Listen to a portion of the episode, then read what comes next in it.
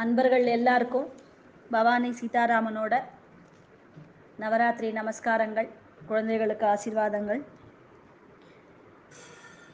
தேவி மகாத்மியத்தில் அத்தியாயம் ரெண்டுக்குள்ளே போகிறோம் இன்னைக்கு எல்லாரும்.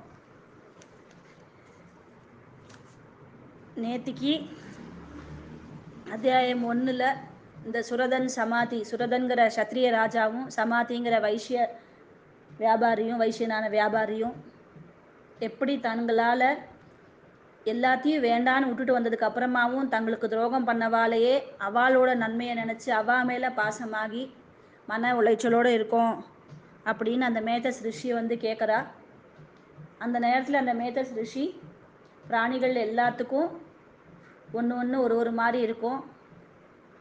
மனுஷாலும் அப்படித்தான். ஆனால் ஒரு விஷயத்தில் வந்து எல்லாத்துக்குமே ஒரு சிலது ராத்திரியில் குருடு ஒரு சிலது பகலில் குருடு மிருகங்கள் மனுஷாலும் எல்லாருக்கும் தன்னை ஆனால் அந்த பிராணிகளும் தன்னோட குழந்தைகளுக்கு எப்பவும் அன்பு பாசம் அதை அதிகமாக காட்டும். அதுபோல தான் நாமளும் இருக்கோம். நம்ம குழந்தைகள் மேலே நம்மளால் பாசத்தால் மாயையினால் நம்ம எல்லாம் பீடிக்கப்பட்டிருக்கோம். ஆனாலும் அதுகளுக்கும் நமக்கும் என்ன வித்தியாசம் அப்படின்னா நம்மெல்லாம் ஒரு கட்டத்தில் நமக்கு பின்னாடி இருக்கிற சந்ததி நம்மளை காப்பாற்றும் அப்படிங்கிற எதிர்பார்ப்போடையே இருந்துட்டுருக்கோம் அப்படிங்கிறார். அது நமக்கு தெரியாமையே நமக்குள்ளே வந்துடுறது அது மாயை. அடுத்த விஷயம் இந்த மாயைங்கிறது வந்து நமக்கு மட்டும் இல்லை பேர்பட்ட மும்மூர்த்திகளான பிரம்ம விஷ்ணு ருத்ரருக்கும் உண்டு அப்படின்னு சொல்லி அப்போ தான் அந்த கதையை சொல்கிறார் மதுகைடப அரக்கர்கள் எப்படி நாராயணரோட காதுக்குள்ளேருந்து வெளியில் வரா? அவள் பிரம்மதேவரை கொலை கொலை பண்ணுறதுக்கு முயற்சி பண்ணுறா அந்த நேரத்தில் நாராயணரோட யோக நிதிரையிலேருந்து அம்பாள் யோகமாயா அவளை தியானம் பண்ணுறார் பிரம்மதேவர். அவர் எந்த அம்பாள் எப்படிலாம் இருக்கா அந்த தியானத்தில்னு பார்த்தோம். அப்புறம் அந்த அம்பாள் வெளியில் வந்து நாராயணரை விழிக்க செய்கிறா அதனோட உதவியால் அடுத்த க்ஷணமே நாராயணர். ரொம்ப காலம் போர் புரிஞ்சு பல வருஷ காலம் போர் புரிஞ்சு மதுகைடவர்களை கடைசியில் ஜலமில்லாத இடத்துல எங்களை கொல்லுங்கன்னு அவளிலேயே வரம் வாங்கிக்கிறார் நாராயணர். அவ்வளோ அழகாக போர் பண்ணி அந்த வரம் வாங்கிண்டு விஸ்வரூபம் எடுக்கிற நாராயணர் தன்னோட தொடைகளில் மது கைடவர்களை வச்சு சம்ஹாரம் பண்ணி முடிக்கிறார். இந்த மது கைடவ சம்ஹாரத்தை நேற்றுக்கு பார்த்தோம்.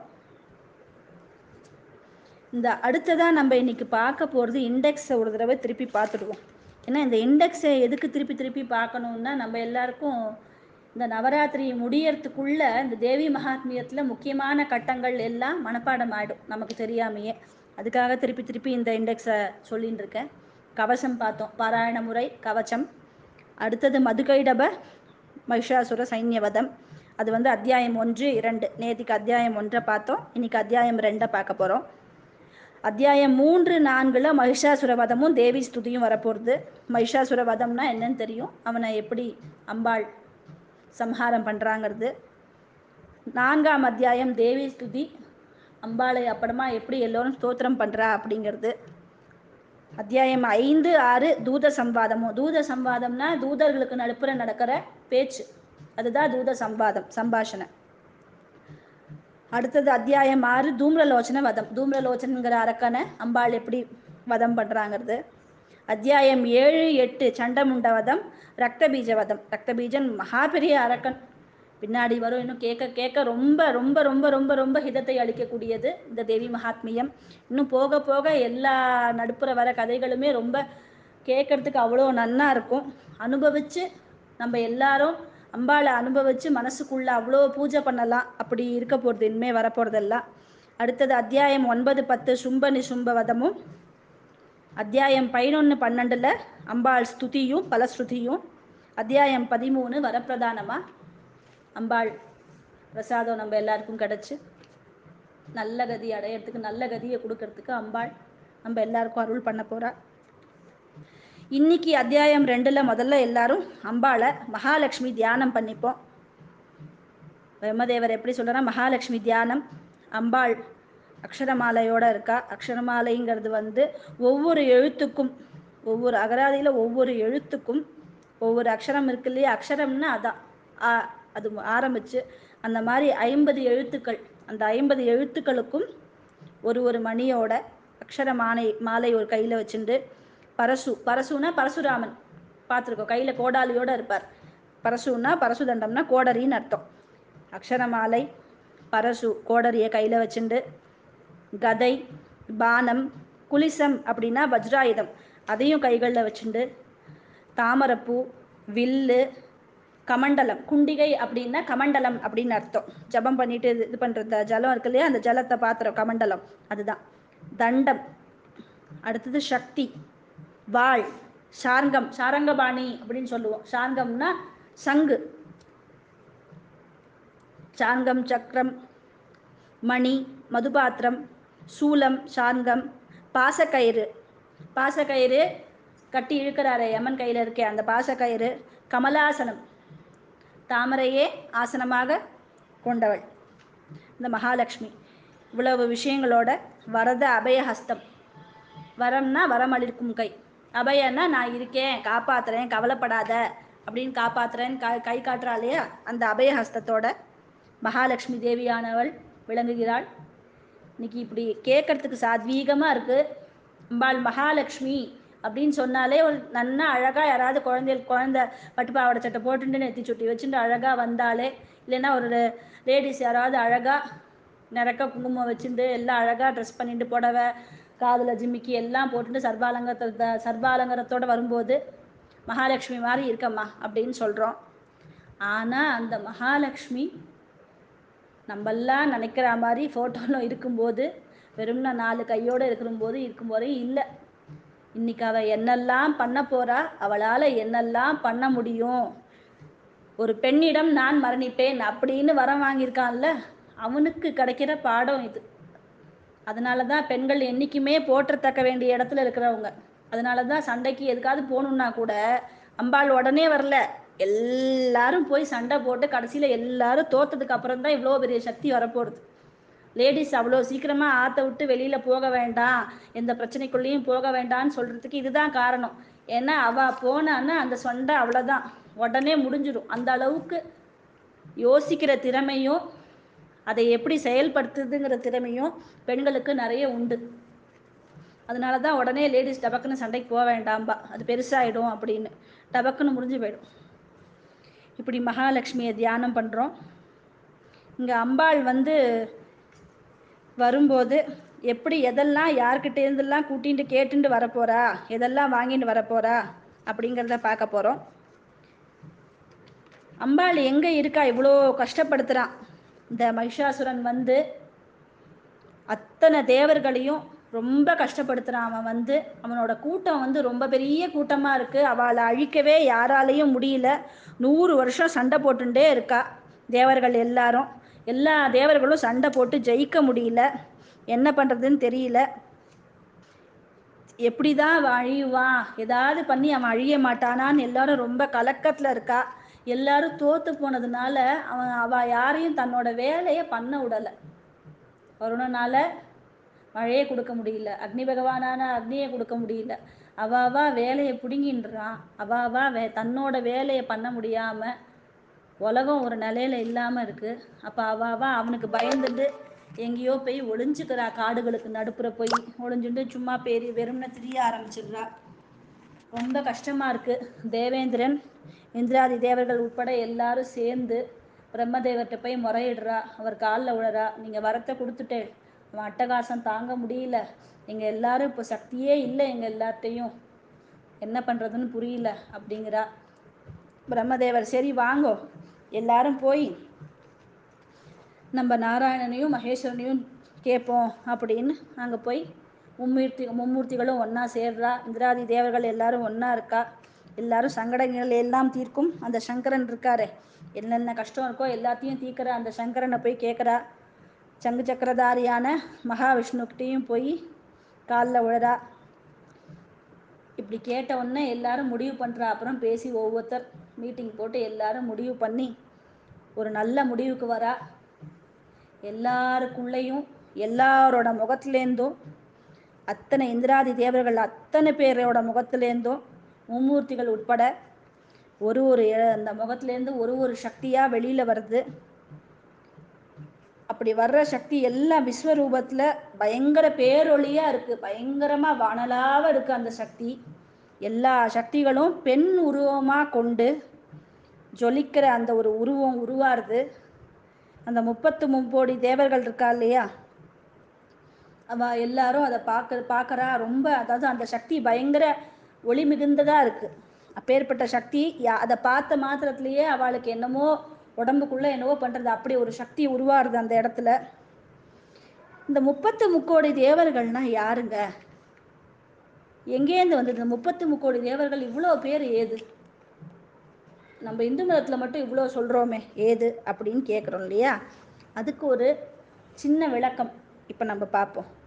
துவாதச ஆதித்யர்கள் அப்படின்னு சொல்கிறா அவா பன்னெண்டு பேர். துவாதச ஆதித்யர்கள் பன்னெண்டு பேர்.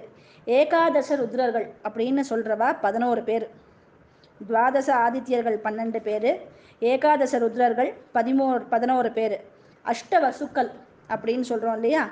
அவா எட்டு பேர். அஷ்டவசுக்கள் வேற யாரும் இல்லை. பஞ்சபூதங்களும் சூரிய சந்திர நட்சத்திரங்களும் தான் இந்த அஷ்டவசுக்கள் பஞ்சபூதங்கள் சூரியன் சந்திரன் நட்சத்திரங்கள்.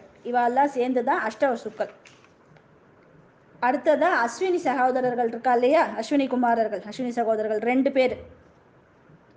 துவாதச ஆதித்யர்கள் பன்னெண்டு பேர். ஏகாதச ருத்ரர்கள் பதினோரு பேர். அஷ்டவசுக்கள் எட்டு பேர். அஸ்வினி குமாரர்கள் ரெண்டு பேர். இவா ஒவ்வொருத்தர் முப் மொத்தம் முப்பத்தி மூணு பேர். பன்னெண்டு பேர் ஆதித்யர்கள் துவாதச ஆதித்யர்கள். பதினோரு பேர் ருத்ய ருத்ரர்கள். எட்டு பேர் அஷ்டவசுக்கள். அஸ்வினி குமாரர்கள் ரெண்டு பேர். மொத்தம் முப்பத்தி மூணு பேர். இவா ஒவ்வொருத்தருக்கும் கீழே ஒரு கோடி அசிஸ்டன்ஸ் பணியாட்கள். எல்லா வேலையும் இவா தான் பண்ணிட்டு இருக்கா உலகம் நல்லபடியாக இருக்கிறதுக்கு. அந்த பணியாட்கள் ஒவ்வொருத்தருக்கும் ஒரு ஒரு கோடி பேர். மொத்தம் முப்பத்தி மூணு கோடி கிளியர்டா எங்கேருந்து வந்தா இந்த முப்பத்தி மூணு கோடி? தேவர்கள்னு புரிஞ்சுட்டோமா இன்னைக்கு? இப்படி இவ்வளோ பேரும் சேர்ந்து அம்பாளை தியானம் பண்ணுறா இந்த அம்பாளுக்கு சம்பு சிவன் பேர் தான் ஜம்புகேஸ்வரன் அப்படின்னு சொல்கிறோம் அந்த சம்புநாதனான சிவனிடமிருந்து ஒளி முகமாக வருது. அம்பாளோட முகம் சிவன்கிட்டேருந்து வருது. யமன் கேசத்தை யமனிடம் இருந்த வந்த சக்தியிலேருந்து கேசம் உருவாருது. விஷ்ணுவோட சக்தியிலேருந்து புஜங்கள் மகா பாகுபலி சொல்கிறோம் இல்லையா தோள்கள். பலமான தோள்களை உடையவன் அர்த்தம் பாகுபலின்னா. அப்பேற்பட்ட தோள்கள் இந்த விஷ்ணுவோட சக்தியிலேருந்து வருது. அம்பாலோட ஸ்தனங்கள் சந்திரன்ட்டேந்தோம் இடை இந்திரன்ட்டேந்தோம் தொடை வருணன்ட்டேந்தோம் கிருஷ்ணங்கள் பூமிக்கிட்டேந்தோம் பாதங்கள் பிரம்மதேவர்ட்டேந்தோம் கால் விரல்கள் சூரியன்ட்டேந்தோம் வசுக்கள் கை விரல் இதெல்லாம் வசுக்கள் கிட்டேருந்தும் குப குபேரனோட சக்தியிலேருந்து மூக்கு பிரஜாபதி கிட்டேருந்து பற்கள் அக்னிகிட்டேருந்து மூன்று கண்கள். அப்புறம் அப்படி எப்படிங்க ஜொலிக்காம இருக்கும்? அவ பேரை சொன்னாலே அந்த ஜொலிக்கிறதுனாலே அம்பாள் தான் நம்ம கண் முன்னாடி வந்து நிக்கிறா இல்லையா? ஏன்னா அவளோட கண்கள் எங்கேருந்து வந்திருக்கு? அந்த மூன்று கண்கள். அக்னிதேவன்கிட்டேருந்து வந்திருக்கு.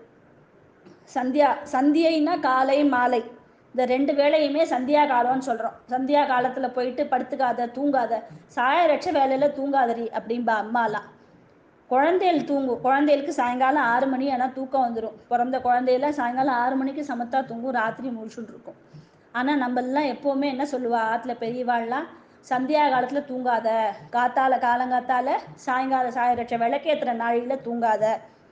அந்த சந்தியை அவங்கக்கிட்டேருந்து அந்த தேவதைகள்டேந்து புருவங்களும் வாயு பகவான்டேருந்து காதுகளும் இன்னும் மற்ற தேவர்களோட ஒளியால் பிற பிற பாகங்கள் இது எல்லாம் சேர்ந்து அப்படியே பயங்கர ஒளிமயமான தேஜஸ் பொறிந்திட இவ்வளோ பெரிய விஸ்வரூபியான லக்ஷ்மியை பார்த்துட்ட உடனேயே தேவர்கள்லாம் ஜெய ஜெய தேவி ஜெய ஜெய தேவின்னு பாட ஆரம்பிச்சிட்டா. ஏன்னா இவ்வளோ நேரம் அவ்வளோ கஷ்டத்தில் இருந்தா இவர் என்னடான்னா பொண்ணால தான் மரணம்னு வரத்தை கொடுத்துட்டாரு. அவனும் கேட்டுட்டான்.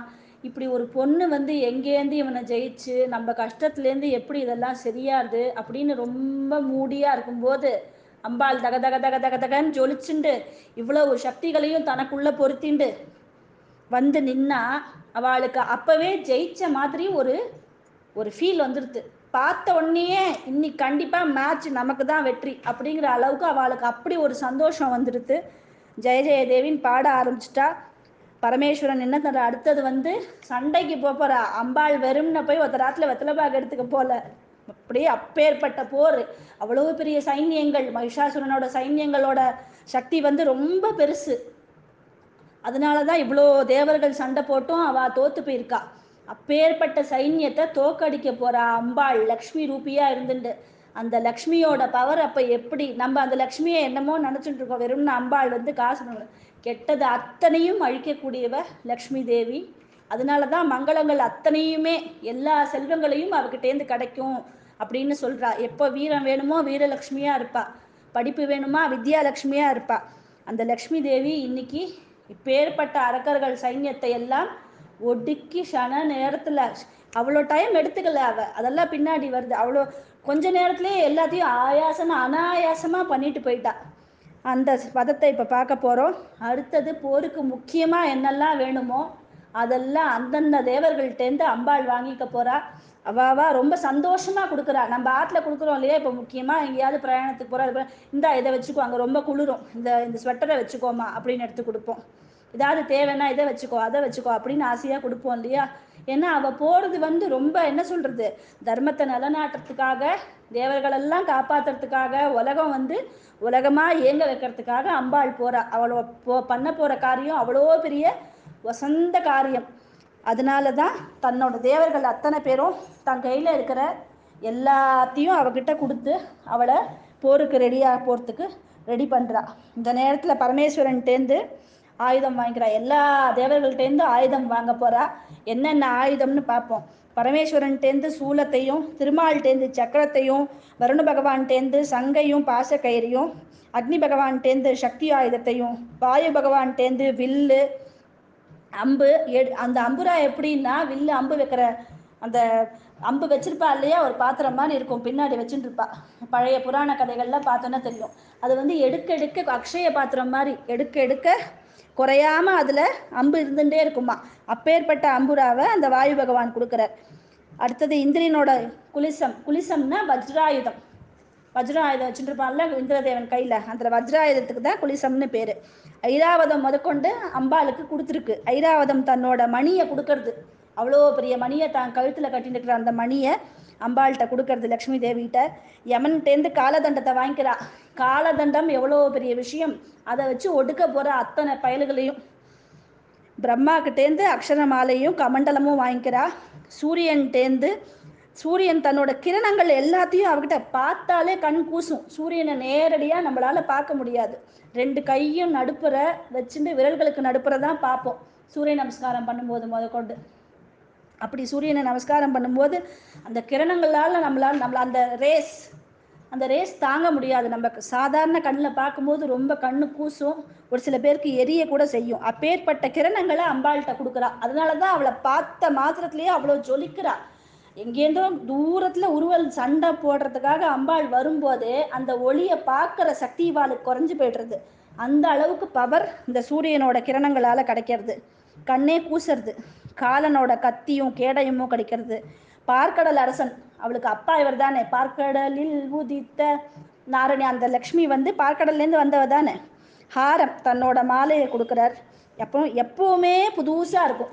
அந்த மாதிரி ரெண்டு வஸ்திரத்தை அம்பாளுக்கு கொடுக்குறார். பார்க்கடலில் உடுத்த தன் மகளுக்காக அந்த பார்க்கடல் அரசன் எப்பவும் புதுசாக இருக்கிற ரெண்டு ட்ரெஸ்ஸை கொடுக்குறாரு. சூடாமணி கடகம் எவ்வளோ விஷயம் கொடுத்துருக்காரு இந்த பார்க்கடல் அரசன். கடகம்னா காப்பு காலில் போட்டுக்கிற காப்பு. கையில் போட்டுக்கிறதுக்கு காலில் போட்டுக்கிறதுக்கு காப்பு. அப்புறம் அர்த்த சந்திர பிரபை. குழந்தையெல்லாம் தலையில் நெத்தி சுட்டி வச்சுட்டு இந்த ரெண்டு சைட்லேயும் வச்சுக்கும். அர்த்த சந்திர பிரபன்னு. அதை கொடுக்குறார். எல்லா கைகளுக்கும் எத்தனை? பதினெட்டு இருபது. கைகளோட வர அம்பாள்.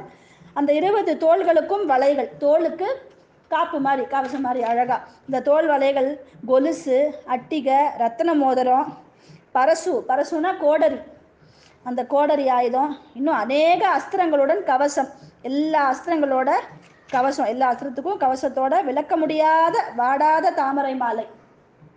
என்றைக்குமே வாடாது அருந்து போகாது. அப்பேற்பட்ட ரெண்டு தாமரை மாலையும் எல்லாத்தையும் தலை மேலே கழுத்துல போட்டுக்கிறதுக்காக தலை மேலே ஒரு தாமரை மாலை கழுத்துல போட்டுக்கிறதுக்கு ஒரு தாமரை மாலை. வாடாத தாமரை மாலை. அதனால தான் பூஜை பண்ணும்போது தாமரையினால பூஜை பண்றோம் அம்பாளை. வரலட்சுமி விரதம் எல்லா நேரத்துலையும் தாமரைப்பூ ரொம்ப விசேஷம். அவளுக்கு ரொம்ப பிடிக்கும் அந்த பூக்கள்லாம். இப்படி பண்ணும்போது ஹிமவான் வரா சைலபுத்திரியோட அப்பாவாச்சே அவர் தான் சிம்ம வாகனத்தை லக்ஷ்மிக்கு கொடுக்குறார் இங்கே. தன்னோட சிம்மத்தை லக்ஷ்மிக்கு கொடுக்குறார். இன்னும் பலவித ரத்னங்கள் எல்லாத்தையும் அம்பாளுக்கு கொடுக்குறார். குபேரன் குறையாத மது பாத்திரத்தை கொடுக்குறா. பூமியை தாங்குற ஆதிசேஷன் தன்னோட மணிகளால் அலங்கப்பட்ட அலங்கரிக்கப்பட்ட நாகஹாரத்தை கொடுக்குறார். ஆதிசேஷன் தான் ஆதிசேஷன் தான் பூமியை தாங்குறார். ஔவையார் பாட்டியோட பெரிது பெரிது போனம் பெரிது. அதில் வரும்போது போட்டிருக்கோம். அந்த நாகஹாரத்தை ஆதிசேஷன் கொடுக்குறார். இப்படி சிம்ம வாகனத்தில் இவ்வளவு அலங்காரத்தோட வா கொடுத்த இத்தனை அலங்காரங்களையும் அவள் பண்ணிண்டு இவ்வளோ ஆயுதங்களையும் கையில் எடுத்துட்டு சர்வாலங்கார ரூபினியா பிரளய காலம் மாதிரி வரது அபயஹஸ்தத்தோட உடனே தேவர்களை உற்சாகிக்கும் வரையில் இப்படி எல்லாத்தையும் ட்ரெஸ் பண்ணிட்டு வந்துட்டா போருமா? ட்ரெஸ் பண்ணிட்டு வந்து முதல்ல அவளுக்கு நம்பிக்கை வரணும் இல்லையா? நான் இருக்கேன் கவலைப்படாதடா. மாமேக சரணம் பிரஜ. நானே சரணடைய தக்கவள் அப்படிங்கிற அம்பாள். கவலைப்படாத நான் பார்த்துக்கிறேன் எல்லாத்தையும். எல்லாம் நிம்மதியாக இருங்கோ அப்படிங்கிறா. சிம்மநாதம் பண்ணுறா அதை பார்த்த உடனே அப்படியே அப்பா எல்லாருக்கும் அத்தனை இந்திரர்களுக்கும் இன்னும் மனசு ரொம்ப லேசாயிடுறது. தான் பட்ட கஷ்டம் எல்லாம் மறந்து போயிடுது. இத்தனை காலமாக மகிஷாசுரனால இவ்வளோ கஷ்டம் பட்டிருக்கா இவ்வளோ கஷ்டம் நம்ம பட்டிருக்கோம் அவனால். ஆனால் அதுக்கெல்லாம் ஒரு முடிவு வரப்போகிறது இப்போ நம்ம எதிர்க்க இருக்கிற இவ்வளோ பெரிய சக்தி நிச்சயமாக அவனை அழித்து நம்ம எல்லாரையும் காப்பாற்றிடுவா அப்படிங்கிற நம்பிக்கை வரும்போது நம்ம வீரமணி தாத்தா பாட்டு வீரமணிதாசன் பாட்டுல கூட வரும். கிங்கி நிகி நிகி நிற்க கால் சலங்கை சலசலக்க உடலெல்லாம் சிலு சிலுக்க உன் சிரிப்பொலி கேட்குதம்மா. எந்தன் சிந்தை குளிருதம்மா. அப்படின்னு பாடுவா. அப்படியே கிங்கிணி கிணுகிணுக்கு அவ்வளோ மணி ஐராவதம் கொடுத்த மணி காலில் சலங்க காப்பு இவ்வளோ அலங்காரம் எல்லாத்தையும் போட்டுண்டு நீ நடந்து வந்து அஹஹான்னு சிரிக்கும்போது நான் இருக்கேன் கவலைப்படாதீங்கோ. மகிஷாசுரனை வதம் பண்ணிடுவேன் அவன் சைன்யத்தை வதம் பண்ணிடுவேன் அப்படின்னு சிரிக்கும்போது உடம்பெல்லாம் சிலுக்கிறதுமா நீ கண்டிப்பாக எங்கள் எல்லாரையும் காப்பாற்றிடுவ அப்படின்னு நமஸ்காரம் பண்ணுறா அப்போவே அவளுக்கு எல்லாத்தையும் ஜெயிச்சாச்சு. வைஷாசுரன் அழிஞ்சிட்டாங்கிற மாதிரி ஒரு மனசில் சந்தோஷம் பிறந்துடுறது அப்போ அம்பாள் சிரிப்பை கேட்ட உடனே அவளோட சிரிப்பு ஒலிக்கு எதிரொலி கேட்கறது அப்போ பூமி மலை சமுத்திரம் எல்லாம் சேர்ந்து நடுங்கிறது கலங்கிறது. அவ்வளோ பெரிய பேரொழியாக அந்த சத்தம் இருக்குது அம்பாளோட சிரிப்பு அவ்வளோ சக்தி இருக்குது கந்தபுராணம் சொல்லும்போது அப்படி தான் சொல்லுவாள் முருகப்பெருமான் தன்னோட சிரிப்புனாலேயே எல்லாத்தையும் அப்போ வந்து அங்கே அந்த அசுரன் வந்து சேவல் உருவத்தில் இருக்கிறவன் வந்து அவன் என்ன பண்ணுவான்னா அவன் அந்த கொக்கரக்கோன்னு கூவுறத பார்த்து அப்படியே காதெல்லாம் கூசுமா. சுற்றி அவ முருகனோட ச- சேர்ந்து சண்டை போடும்போது தேவர்கள்லாம் இருக்கும்போது கூட இருக்கிற சைன்யத்துக்கெல்லாம். அப்போ முருகப்பெருமான் தன்னோட சின்ன சிரிப்பை கொடுப்பாரு. அந்த சிரிப்பொலியே அந்த கூக்குரலுக்கு எதிர்க்க இருக்கும். அவ்வளோ அழகா சிரிப்பார் முருகன் அப்படின்னு சொல்லுவா கந்த புராணத்தில். அதுபோல இங்கே அம்பாள் சிரிப்பொலி கேட்ட உடனே எல்லாம் ஜெகமெல்லாம் நடுங்கிறது. எல்லா சமுத்திரம் எல்லாம் கலங்கிறது. அப்போ முனிவர்கள் அத்தனை பேரும் வேதம் படித்தவ அத்தனை பேரும் வேதங்கள் துதிபாட தேவர்கள் ஜெய ஜெய தேவின்னு பாடுறதுக்கு ஜெய ஜெய கோஷம் முழங்க இந்த பயங்கர சத்தத்தை கேட்ட மகிஷாசுரன் அந்த சைன்யம் ரெண்டுமே அம்பாள் எங்கே இருக்காளோ அவளோட திசையை நோக்கி வரப்போகிறாங்க எங்கேருந்துடா இவ்வளோ சத்தம் வருது? இத்தனை நாளாக சத்தமே காணும். அவன் அவன் அவன் இடத்துல இல்லை. எங்கெங்கேயோ நமக்கு பயந்துட்டு போய் சுற்றிட்டு இருந்தாங்க. இன்னைக்கு யாரோட தைரியம் இவாள்லாம் இவ்வளோ ஜெய ஜெய தேவி சத்தம் போடுறா அப்படின்னு குழப்பத்தில் யோசனையில் இந்த சைன்யம் வருது. அப்போ அம்பாள் எப்படி இருக்கா அப்படின்னா பூமியே சலிக்க கிரீடங்களால் வானம் கிழிபட. தன்னோட பாதம் பட்டு பூமி சலிக்கிறதா? பூமி பூமாதேவி ஆட ஆரம்பிக்கிறா. கிரீடம் தன்னோட வானத்தில் இருக்கு. தன்னோட கிரீடம் வந்து மேலே வானத்தில் இருக்கா. வானமே கிழியிற மாதிரி இருக்கு அந்த கிரீடம். வில்லோட அந்த அம்பாள் கையில இருக்கிற வில்லோட நான் ஒளி இருக்கு இல்லையா? அம்பை எடுத்து நான் ஏத்துற. சண்டை போடுறதுக்கு ரெடியா? அந்த சத்தத்தினால உலகமே நடுங்க ஆயிரம் புஜங்களுடன் எல்லா உலகையும் வியாபித்து பெரும் ஜோதியாக அம்பாள் எதிர்க்க வரா அதை பார்த்த அசுரப்பட பெரும் போரை உடனே தொடங்குறதா? அவளை அப்படி அவ்வளோ விஸ்வரூபியா அவ்வளோ பெருசா வானம் அளக்கிறது அவளோட கிரீடம் வந்து வானத்துல பட்டு வானம் கிழியறதான் அவ்வளோ ஷார்ப்பா ஹைட்டா அவ்வளோ விஸ்வரூபம் எடுத்திருக்கா அம்பாள். கால் பாதம் தாங்க முடியாம வெயிட் தாங்க முடியாம பூமி நடுங்கிறது. இவளோட இப்பேற்பட்ட எதிரி எதிர்க்க வர்றதை பார்த்த உடனே அந்த சைன்ய கூட்டம் ரெடி ஆயிடுது அதுவும் சாதாரண சைன்ய கூட்டம் இல்லையே. அவ்வளோ பெருசாக சண்டைக்கு ரெடி ஆகி அந்த சைன்ய கூட்டமும் அம்பாளோட சண்டை போட வரா எண்ணிலடங்கா அஸ்திர சஸ்திரங்களை எல்லாம் திசையெங்கும் ஜொலிக்கிறது. அம்பாள் கிட்ட எல்லா ஆயுதங்களும் அஸ்திரங்களும் கிடைக்கிறது. அத்தனை சாஸ்திர அத்தனை அஸ்திரங்களும் எப்படின்னா அஸ்திரம் சஸ்திரம்னா நமக்கு தெரியும் ஆயுதங்கள். சஸ்திரம் அப்படின்னா எல்லாமே சாஃப்ட் சாஃப்ட்வேர் எம்படட் எல்லாமே அது அதுக்கு தெரியும். அது போகிற ஸ்பீட்லேயே போகிற நேரத்தில் எப்படி ராக்கெட் விடுறவாள்லாம் முடிவு பண்ணிக்கிறா. இங்கேருந்து பட்டன் அமுத்தினா மேலே போய் அது விரியும். இன்னும் கொஞ்சம் மேலே போனோன்னா கொஞ்சம் சின்னதாகணுமா? சின்னதாயிக்கும். இங்கேருந்து அதெல்லாம் பண்ண முடியும். அதே மாதிரி அஸ்திரங்கள் எல்லாம் அம்பாள் கையில் இருக்குது தான் நினச்சா போகிற வேகத்தில் அதை பெருசு பண்ணிப்பா. போகிற வேகத்தில் அந்த சஸ்திர அஸ்திரங்கள் சின்னதாயிக்கும். அந்த மாதிரி சாஃப்ட்வேர் எம்பண்டட் அஸ்திரங்கள் முதற்கொண்டு அவள் கையில் இருக்குது இல்லைன்னா அவங்ககிட்ட சண்டை போட முடியுமா? மகிஷாசுரன் சைன்யத்தையும் அவங்ககிட்டயும் எல்லாத்தையும் வச்சுட்டு எல்லாத்தையும் வாங்கிட்டு இப்படி சண்டை போட போகிறா இங்கே யாரெல்லாம் இருக்கா? எப்பேற்பட்ட சேனாதிபதிகள்லாம் இவனோட சைன்யத்தில் இருக்கா? அப்படிங்கிறத பார்க்க போகிறோம் சிக்ஷப்ரன் அப்படிங்கிற சேனாதிபதி அவன் கூட சதுரங்க பலத்தோட சாமரன் அப்படிங்கிற ஆறாயிரம் தேர்ப்படையும் உதக்ரன் அப்படிங்கிறவன்கிட்ட கோடி தேர்ப்படையோட மகாஹனுக்களும் ஐந்து கோடி தேர்களுடன் அசிலோமா அப்படிங்கிற அரக்கனும் ஆறு லட்சம் தேர் இருக்கான் ஆறு லட்சம் தேர்களுடன் பாஷ்கலன் வரான் பரிவாரதன்ட்ட எண்ண முடியாத சதுரங்க சேனை. சதுரங்க சேனை அப்படின்னா என்ன? அப்படின்னா ரத கஜ துரக பதாதிகள். ரதம்னா தேர். கஜனா கஜம். நம்ம எல்லாருக்கும் தெரியும். கஜபதி யானை துரக அப்படின்னா குதிரைப்படைன்னு அர்த்தம். பதாதினா காலாட்படை சோல்ஜர்ஸ் அதான் ரத கஜ துரக பதாதிகள். இவ அந்த இந்த மாதிரி இவ்வளோ சதுரங்க சேனைகளோட ரத கஜ துரக பதாதிகளோட பீடாவன் பீடாவன் அப்படிங்கிறன்ட்டு ஐம்பது கோடி தேர்கள் இருக்கான் அதோட அவன் வரான். இன்னும் பல ஆயிரம் முக் இது வந்து ரொம்ப இருக்கிறதுலே ரொம்ப சின்னதாக சொன்னது இவா பேர்கிட்ட இருக்கிற சைன்யங்கள்லாம். இன்னும் பல ஆயிரம் முக்கிய சைனிய கூட்டங்கள் இருக்குது இந்த மகிஷாசுரனோட படையில். அத்தனை படைகளும் புடைசூழ ஆயிரம் கோடி சதுரங்க சேனையும் மகிஷாசுரன் தோன்றினான். ஆயிரம் கோடி சதுரங்க சேனையுடன் மகிஷாசுரன்ட்ட மட்டுமே ஆயிரம் கோடி சதுரங்க சேனை இருக்குது நம்ம பார்த்தோம் இல்லையா அந்த சதுரங்க சேனை ரத கஜ துரக பதாதிகள் இந்த மாதிரி ஆயிரம் கோடி மகிஷாசுரன்ட்ட இருக்கு. இவ்வளோ பேரை கூட்டிண்டு மகிஷாசுரன் இந்த அம்பாள் எப்படி எல்லா சக்தியும் வச்சுட்டு இருக்கிற வானலாவ நிற்கிற இந்த அம்பாள்கிட்ட இவா இத்தனை பேரும் சண்டைக்கு வரா. எதெல்லாம் முக்கிய அஸ்திரம்னு அம்பாளுக்கு கொடுத்தாலோ அவாவா தேவதைகள் தன்னோட குபேரன் ஒன்று கொடுக்குறான் மது பாத்திரத்தை கொடுக்குறான் வாழை ஒருத்தர் கொடுக்குறா அக்னி தேவன் ஒன்று கொடுக்குறார் வருணன் ஒன்று கொடுக்குறார். அந்த மாதிரி முக்கியமாக அவள்லாம் கொடுத்த அஸ்திரங்கள்லாம் அந்த தே அந்த மகிஷாசுரன் இருக்கான் இல்லையா? அவனோட சைன்யத்தில் இருக்கிற சாதாரண சோல்ஜர்ஸே வச்சுட்டுருக்காளாம் இவா இதெல்லாம் ரொம்ப முக்கியம் பயங்கரமான ஆயுதங்கள் அப்படின்னு சொல்கிறாளோ அதெல்லாம் சாதாரணமாக அங்கே இருக்கிற ஒரு ஒரு சோல்ஜர்ட்டையும் இருக்கான். இப்போ எவ்வளோ பலம் பொருந்தினவாவா அந்த மொத்த கும்பலோட பாய்ச்சலையும் அம்பாளானா அசால்ட்டா விளையாட்டா அப்படியே ஒதுக்கி தள்ளுறா. எதிர்க்க கூட இல்லை. ஒதுக்கி தள்ளுறா. இப்படி குழந்தையெல்லாம் நம்ம மேலே எதையாவது எடுத்து போட்டால் நமக்கு ரொம்ப வலிக்காது. நம்ம சும்மா க கையால் தட்டி விட்டுருவோம் இல்லையா? அந்த மாதிரி இவ்வளவு சைன்ய கூட்டம் வருது. அம்பாளை எதிர்க்கிறது. இந்த அம்பாள் என்ன பண்ணுறா விஸ்வரூபிணியான லக்ஷ்மி தேவி எல்லாத்தையும் அசால்ட்டாக ஒதுக்கி தள்ளுறா. இன்னும் எதிர்க்க ஆரம்பிக்கலை. தேவர்கள் ரிஷிகள் சேனைகள் மந்திரங்கள் எல்லாம் எல்லாரும் சேர்ந்து அம்பாள் மேலே துதி பாடுறா சங்கு சங்கு ஒரு ஒரு பக்கம் சங்கு உதிண்டே இருக்கா அம்பாள் ஜெயிக்கணுங்கிறதுக்காக தேவர்கள் கூட்டத்திலேருந்து தம்பட்டம் அடிக்கிறா. இதெல்லாம் முழங்கின்றே இருக்கு. எல்லாரும் பாடிண்டே இருக்கா? வேத கோஷம் நடந்துட்டே இருக்கு. அம்பாளுக்கு பூஜைகள் குறையவே இல்லை. அம்பாள் அவ்வளோ சக்தியோட அந்த உற்சாகம் அப்பதானே அம்பாளுக்கு வரும். இவாளெல்லாம் கொல்லாம வரமாட்டேன்டா இன்னைக்கு. அப்படின்னுனா எடுத்து கிளம்பியிருக்கா. அவ்வளோ விஸ்வரூபம் எடுத்து. அது வேஸ்டாக ஆகிடக்கூடாதுல்ல எல்லாரும் இன்னும் கை தட்டி உற்சாகப்படுத்துற மாதிரி சங்கநாதம் முழங்குறது தம்பட்டம் அடிக்கிறா ஜெய ஜெயதேவி பாடுறா. அப்படியே அம்பாள் பயங்கர கோர ரூபிணியா இவா எல்லாருக்கும் எதிர்க்க போறா. அப்படியே சின்ன பெருசாக கூட முயற்சிக்கல. இதெல்லாம் முய பெருசாக முயற்சி பண்ணி ரொம்ப கஷ்டப்பட்டு அம்பாள் சண்டை போடல.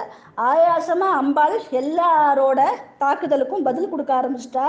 அம்பாளோட சிம்மம் வந்து சிங்கநாதம் பண்ணுறது அம்பாளோட சிம்மம் யார்? ஹிமவான் கொடுத்தது. அப்பேற்பட்ட ராஜாவோட சிங்கமாச்சே? அது அது இப்போ யார்கிட்ட இருக்கு? பிறந்த இடம் எங்க? வளர்ந்த இடம் எங்க? இப்போ யார்கிட்ட அம்பாள்கிட்ட இருக்கு? அப்படி சிம்மநாதம் பண்ணிட்டு பெரிய கோபத்தோட தன்னோட பிடாரி பிடரி இருக்கு இல்லையா? அதை இப்படி இப்படி ஒதுக்கிறது. அந்த சைன்யத்துக்கு நடுப்புற காட்டு தீ மாதிரி போறதா அந்த சிம்மம். அவ்வளோ பெரிய சைன்யம். கோடானி கோடி ரதங்கள் கோடான கோடி தேர்கள் இருக்கு கோடான கோடி கஜங்கள் எல்லா ரத கஜ துரக பதாதிகளுக்கு நடுப்புற காட்டு தீ மாதிரி எப்படி தப தப தப தபன்னு எரியறது காட்டு தீ. அந்த மாதிரி நடுப்புற ஓடி ஓடி ஓடி ஓடி நெருப்பு மாதிரி பரவி தன்னோட கைகளால நகங்களால பற்களால எல்லா சைன்களையும் சைன்யத்தையும் கிழிச்சு எரியறதா அந்த சிம்மம். அந்த சிங்கம் இப்படி கிழிச்சு எறியறத பார்த்து யாராலையுமே தாங்க முடியல. அவன் அவன் ஓடுறான் எதிர்த்து சண்டை போட வரான் கிழிஞ்சு போறான் எல்லாரும். நிக்கல யாரும் கிழிஞ்சு தான் போறாங்க. அப்படி அம்ப அம்பாள் அப்போ அவ்வளோ கோ கோபமாக கோரமாக இருக்கிற அந்த மூச்சு காத்துலேருந்து அம்பாளோட மூச்சு காத்துலேருந்து நூறாயிரம் கணக்கில் அவளுக்கு சேனைகள் உருவாருது அவ்வளோ சக்தி புரிஞ்சவ இல்லையா அவ? அவளுக்குள்ளேருந்து நூறாயிரம் சேனைகள் அவளுக்காக ஹெல்ப் பண்ணுறதுக்காக அம்பாளுக்கு ஹெல்ப் பண்ணுறதுக்காக அவ்வளவு சக்திகள் உருவாருது எல்லாத்தையும் அம்பாள் கையில் தண்டம் வச்சுட்டு இருக்கா பெரிய பெரம்பு குச்சி. கோ போலீஸ் ஸ்டேஷனில் போனால் எப்படி முட்டிக்கு முட்டி தட்டிடுவேங்கிறா அந்த மாதிரி அவ்வளோ பெரிய தண்டத்தை வச்சுட்டு அம்பாள் எல்லாரையும் நைய புடைக்கிறா. பாசத்தால் இழுக்கிறா. பாசம்னா பாசக்கயிறு. யமன் கிட்ட இருக்குமே பாசக்கயிறு. நேத்தி கூட கதையில் பார்த்தோம். அந்த பாசக்கயிறை போட்டு தான் மார்க்கண்டையன் மேலே போடும்போது சிவபெருமானுக்கு கோவம் வந்ததுன்னு. அந்த பாச கயிறால எல்லாத்தையும் இழுக்கிறா.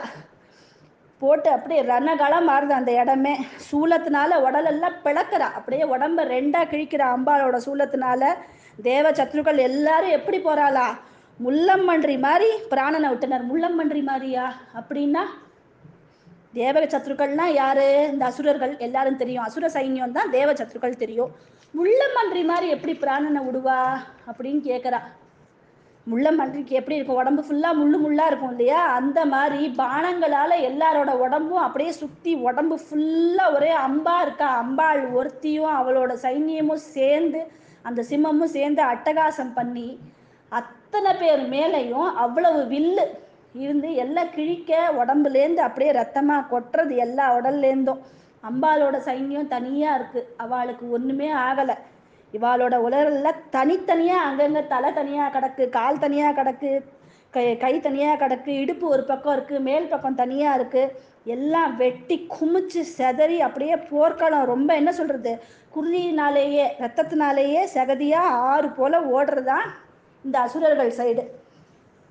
இங்கே அம்பாளோட எல்லா தேர் யானை அசுரர்கள் இதெல்லா இடமும் அப்படியே சடல கூட்டத்தால் நிறைஞ்சிருக்கான். எல்லாமே போயிடுது எல்லாம் மரணிச்சுடுது எல்லாம் சர்வநாசம் அப்படின்னு சொல்கிறோம் இல்லையா?